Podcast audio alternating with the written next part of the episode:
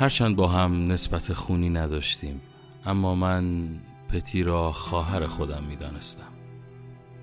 اولین بار در 1943 که دانش آموز سال آخر دبیرستان ویکتوری بودیم همدیگر را دیدیم از همون اول یک روح در دو بدن شدیم همیشه حسی در وجودمان بود که هر موقع یکیمان به دیگری نیاز پیدا می کرد می فهمیدیم. پتی در 1996 دچار سکته مغزی شد و من احساس می کردم به نابودی رسیدم.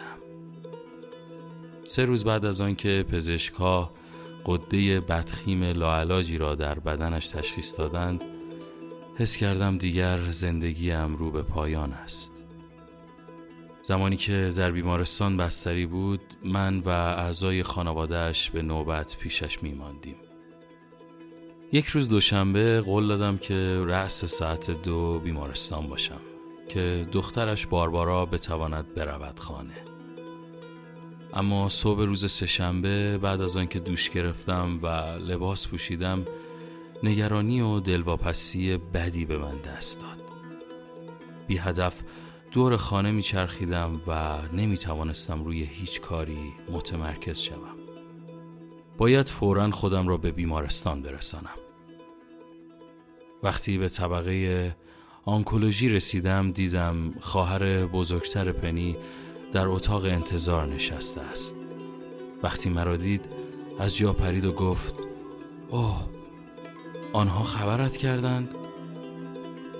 نه آنها خبرم نکردند. خودش خبرم کرد. اما او ضعیفتر از آن است که بتواند شماره تو را بگیرد. تلفنی خبرم نکرد. به نظر می آمد خواهر پتی گیج شده است. با هم به اتاق پتی رفتیم. همان روز بعد از ظهر بکی خواهر کوچک پتی به من گفت تمام صبح می‌خواستم به تو تلفن کنم.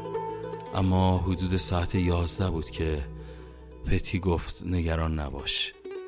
بسپار به خودم. مثل همیشه پیام پتی را گرفته بودم.